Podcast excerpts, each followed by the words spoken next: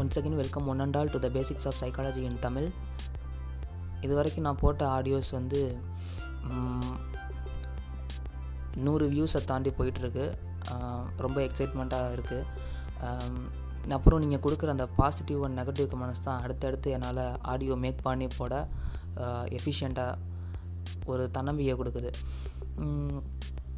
So வாங்க topic உள்ள போவோம். போன எபிசோடு வரைக்கும் சென்சரி ப்ராசஸை பற்றி பார்த்தோம்.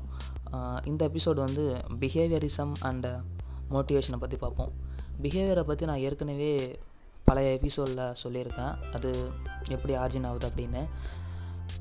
பிஹேவியர் அப்படிங்கிறது நம்ம பிஹேவியருங்கிறது நேச்சரை பொறுத்து அதாவது நம்ம நேச்சுரலாகவே நம்ம பிஹேவியர் வந்து இம்பில்டாக இருக்குமா? இல்லை நம்ம சரௌண்டிங்ஸ் எதபடி மாறுமா அப்படின்னு கேட்டால் அது வந்து ரெண்டுத்தையுமே டிபெண்ட் பண்ணியிருக்குங்க.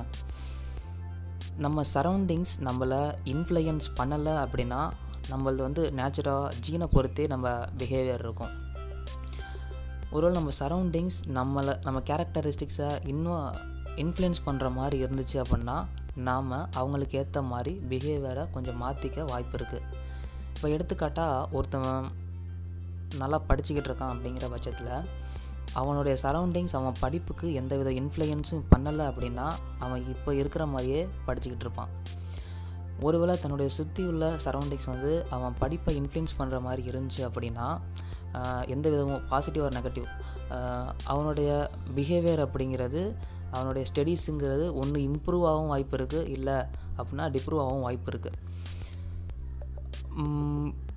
ஆமாம் சரௌண்டிங்ஸ் இன்ஃப்ளூயன்ஸ் பண்ணுறதை பொறுத்து தான் மோஸ்ட்லி நம்ம பிஹேவியர் வா சேஞ்ச் ஆக வாய்ப்பு இருக்குது நாம் புதுசாக ஒரு பிஹேவியரை அட்டைன் பண்ண முடியுமா அப்படின்னு கேட்டால் முடியும். அதுக்கு வந்து த்ரீ டைப்ஸ் ஆஃப் ஸ்டேஜஸ் இருக்குது ஒன்று வந்து ஸ்டார்டிங் இன்னொன்று மெயின்டெனன்ஸ் அப்புறம் ஸ்டாப்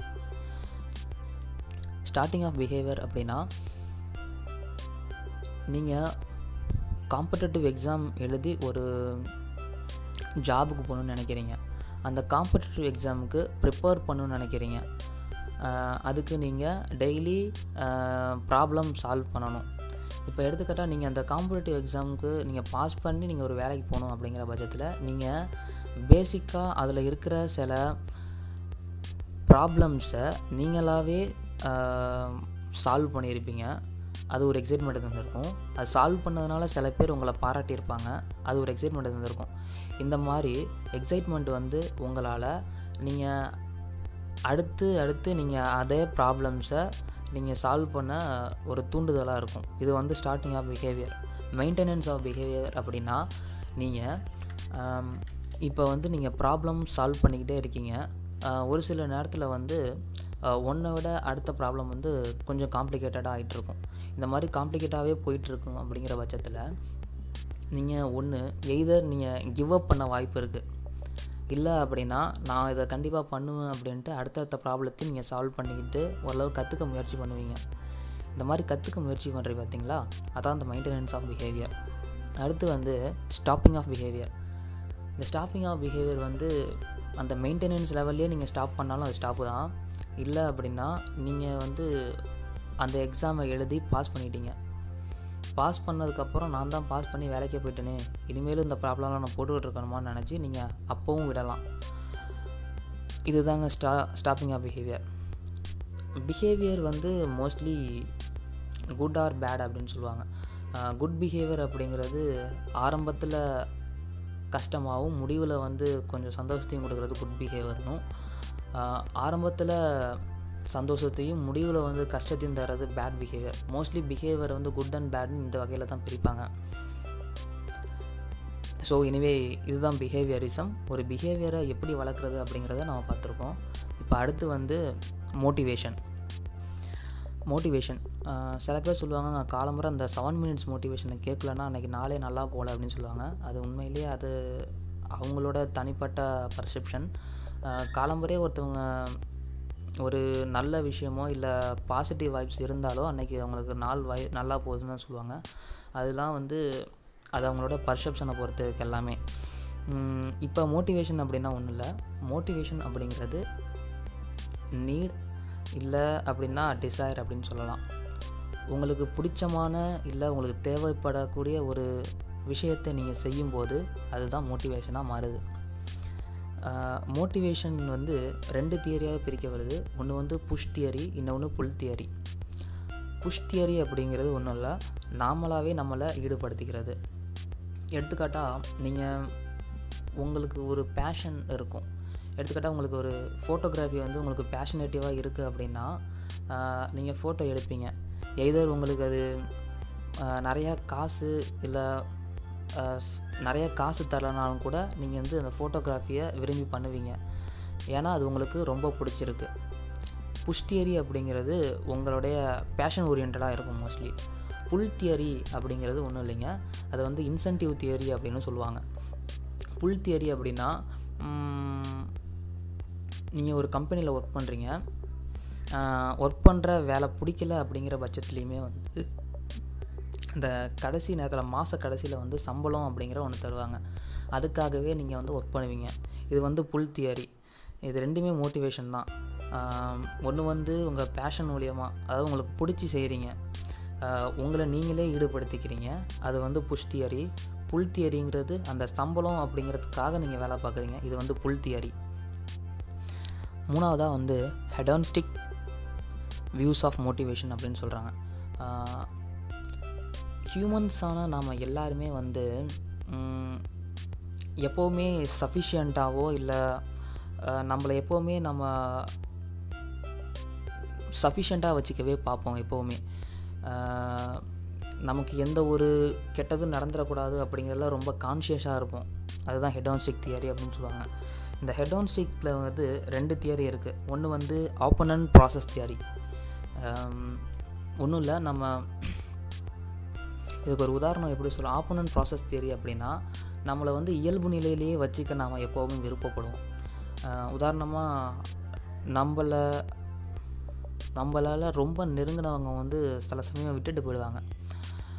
ஸோ அவங்கள நம்மளால் ரொம்ப நாள் வந்து மறக்க முடியாமல் இருக்கும்.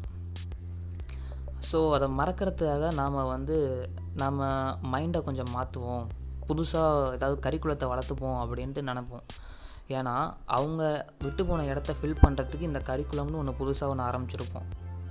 ஸோ நாம் எப்போவுமே இயல்பில் இயல்பாகவே இருக்கிறதுக்கு நாம் சில யுக்திகளை கையாளுவோம்.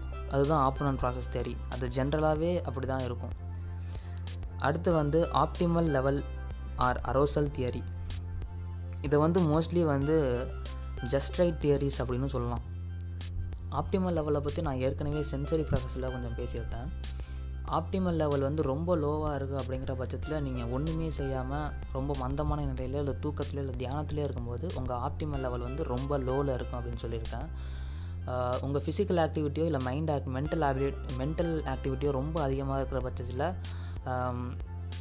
நீங்கள் உங்கள் ஆப்டிமல் லெவல் வந்து ஹையில் இருக்கும். இப்போ வந்து நீங்கள் கன்சிஸ்டண்ட்டாக ஒரு வேலை பார்த்துக்கிட்டு இருக்கீங்க. அந்த வேலையில் வந்து உங்களுக்கு அந்தளவுக்கு ரிலீஃப் இல்லை. உங்களால் அந்த வேலையை சரியாக பண்ண முடியல. அப்படிங்கிற பட்சத்தில் உங்கள் ஆப்டிமல் லெவலை இன்க்ரீஸ் பண்ணணும் அப்படின்னு தோணுது. ஏன்னா ஆப்டிமல் லெவலை இன்க்ரீஸ் பண்ணால் அந்த வேலையை உங்களால் சிறப்பாக செய்ய முடியும். இப்போ எப்படின்னா நீங்கள் ஒரு ஸ்கிரிப்ட் கதைக்கு ஒரு ஸ்கிரிப்ட் எழுதிக்கிட்டுன்னு நினைக்கிறீங்க. அந்த ஸ்கிரிப்ட் வந்து உங்களுக்கு சரியாக வரலை. நீங்கள் ரொம்ப முயற்சி பண்ணுறீங்க இருந்தாலும் சரியாக வரலை.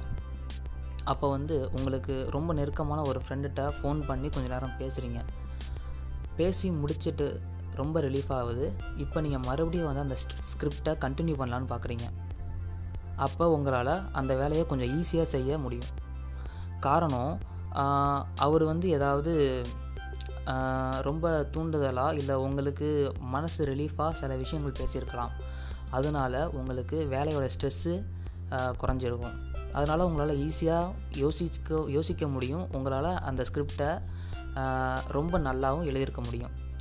இதுதான் ஒரு ஆப்டிமல் லெவல் இந்த ஆப்டிமல் லெவல் உங்களுக்கு ஹையில் இருக்கும் பட்சத்தில் உங்களால் ஒரு விஷயத்தை ரொம்ப ஈஸியாக செய்ய முடியும். மோட்டிவேஷனை வந்து ரெண்டு விதமாக பிரிச்சுருக்காங்க. ஒன்று வந்து பயாலஜிக்கல் மோட்டிவேஷன் இன்னொன்று வந்து சோஷியல் மோட்டிவேஷன் பயாலஜிக்கல் மோட்டிவேஷன் அப்படின்னா இன்னர் டு த பாடி நம்ம நீடை வந்து நாமளே வந்து பூர்த்தி செய்கிறது எடுத்துக்காட்டாக பசி தாகம் அப்புறம் காமம். இது எல்லாமே வந்து நம்மளோட செல்ஃப் நீடாக இருக்கும். சோஷியல் மோட்டிவேஷன் அப்படிங்கிறது நம்மளையும் தாண்டி அடுத்தவங்களுக்கு போகிறது ஒரு குரூப் ஆஃப் பீப்புளோட நம்ம இன்ஃப்ளூயன்ஸ் பண்ணும்போது அது அப்போ நம்ம மோட்டிவேஷன் எப்படி இருக்கும்? இல்லை நம்மளை விட்டு அடுத்தவங்களோட நம்ம கான்வர்சேஷன் இருக்கும்போது நம்ம மோட்டிவேஷன் எப்படி இருக்கும் அதை பற்றி பேசலாம் social motivation first biological motivation அப்படிங்கிறத பற்றி பார்ப்போம். பயாலஜிக்கல் மோட்டிவேஷன் அதாவது hunger thirst and sex hunger motivation எப்படி இருக்கும் அப்படின்னா பசி நமக்கு பேசிக்காக பசி அப்படிங்கிறது எப்படின்னா எப்படி எடுக்கும் அப்படின்னா மனுஷங்க அதாவது ஹியூமன்ஸான நாம் வந்து ஒரு இயந்திரம் மாதிரி நினச்சிக்கிட்டு ஃபுட் அப்படிங்கிறது ஒரு ஃபியூல் அந்த ஃபியூல் இருந்தால் தான் நம்மளால் ஒர்க் பண்ண முடியும். ஒர்க் பண்ணுறத நம்ம ஒர்க் பண்ணுறதுனால அந்த ஃபியூல் வந்து மறுபடியும் லிபரேட் ஆகும். மறுபடியும் அந்த ஃபியூலை ஃபுட்டாக நம்ம எடுத்துக்கிறோம். இது வந்து ரொம்ப காம்ப்ளெக்ஸான சிஸ்டம் நம்ம ரெகுலேட்டரி மெக்கானிசம் எப்படி ஒர்க் ஆகுது அப்படின்னா ஹைப்போதாலமஸ் அண்ட் ரிவர் ரீஜன் இந்த ரெண்டு ரீஜன் தான் பசிக்கு வந்து ஒரு பசியை வந்து ஈக்குவலைஸ் பண்ணுறதுக்கு ட்ரை பண்ணுற ஒரு முக்கியமான ரீஜியன் எப்படின்னா நம்ம உடம்புல வந்து நியூமரஸ் டிடெக்டர்ஸ் இருக்குது எடுத்துக்காட்டால் குளுக்கோஸை தனியாக பிரிக்கிறதுக்கு அப்புறம் ப்ரோட்டீன்ஸை தனியாக பிரிக்கிறதுக்கு அமோனோ ஆசிட்ஸை தனி தனித்தனியாக பிரிக்கிறது இந்த மாதிரி ஒவ்வொரு ரீஜன்லையும் ஒவ்வொரு டிடெக்டர்ஸ் தனித்தனியாக பிரிக்கும். அப்புறம் எக்ஸஸாக உள்ளதை தனியாக வந்து அது டிஸ்போஸ் பண்ணுறதுக்கு அது தனியாக பிரிக்கிறதுக்கும் இடம் இருக்குது இது வந்து சாதாரண ஒரு பசிக்கான ஒரு மோட்டிவேஷன் இதை வந்து செல்ஃபாக நாமளே வந்து தீர்த்துப்போம். அடுத்து வந்து தாகம் தேர்ஸ்ட் நாம் உயிர் வாழ்கிறதுக்கு வந்து தண்ணி அப்படிங்கிற ஒன்று அந்த அளவுக்கு அவசியம் இல்லை. இருந்தாலும் நம்ம தண்ணி எடுத்துக்கிறோம். இப்போ எடுத்துக்காட்டால் நம்ம சாப்பிட்ற ஃபுட்லேருந்தே நம்ம உடம்பு வந்து தண்ணியை தனியாக பிரித்து அந்த தண்ணியை வந்து நம்ம உடம்புக்கு போதுமானதாக இருக்கும். இருந்தாலும் எக்ஸிஸாக எசன்ஸ் ஆஃப் வாட்டரை மட்டும் ஏன் தனியாக எடுத்துக்கிறோம் அப்படின்னா நம்ம செல் லெவல் செல்லில் டீஹைட்ரேட் ஆகாமல் தடுக்கவும் நம்ம பிளட் வால்யூம் இன்க்ரீஸ் ஆகாமல் இருக்கிறதுக்கும் இன்க்ரீஸ் ஆகிறதுக்காகவும் நாம் வந்து தண்ணியை வந்து தனியாக எடுத்துக்கிறோம். அப்புறம் வந்து ஆன்டி டயோட்ரிக்ங்கிற ஒரு ஹார்மோன் இது வந்து கிட்னியில் கிட்னி வந்து கிட்னியில் லூப்ரிகன் மாதிரி செயல்படும். தண்ணியை நல்லா ஃபங்க்ஷன் பண்ணால் தான் நம்மளால் யூரினை எக்ஸிஸ் பண்ண முடியும். அதுக்கு அந்த ஹார்மோன் ரொம்ப உபயோகரமாக இருக்கும். நெக்ஸ்ட் அண்ட் ஃபைனல் வந்து செக்ஷுவல் மோட்டிவேஷன் இந்த விஷயத்தில் இந்த மாதிரி சில விஷயத்தில் வந்து தான் மனிதனும் விலங்குகளும் கொஞ்சம் வேறுபடாக தெரியும். மிருகங்கள் அப்படிங்கிறது பியூபர்ட்டி ஸ்டேட்டை அட்டைன் பண்ணதுக்கப்புறம் அதுங்களுக்கு நீடு தேவை ஏற்பட்டால் அதுங்க வந்து தன்னுடைய அந்த செக்ஸ் லைஃப்பை முடிச்சுட்டு வந்துடும் ஆனால் மனுஷங்களால் நாம் அப்படிலாம் பண்ண முடியாது. நேரங்காலங்கள் அவசியம். அதுவும் செக்ஸுவல் இன்ட்ரெஸ்ட் அப்படிங்கிறது ரெண்டு பேருக்குமே இன்ட்ரெஸ்ட் இருந்தால் பண்ணக்கூடிய ஒரு செயலாகவும் இருக்கும்.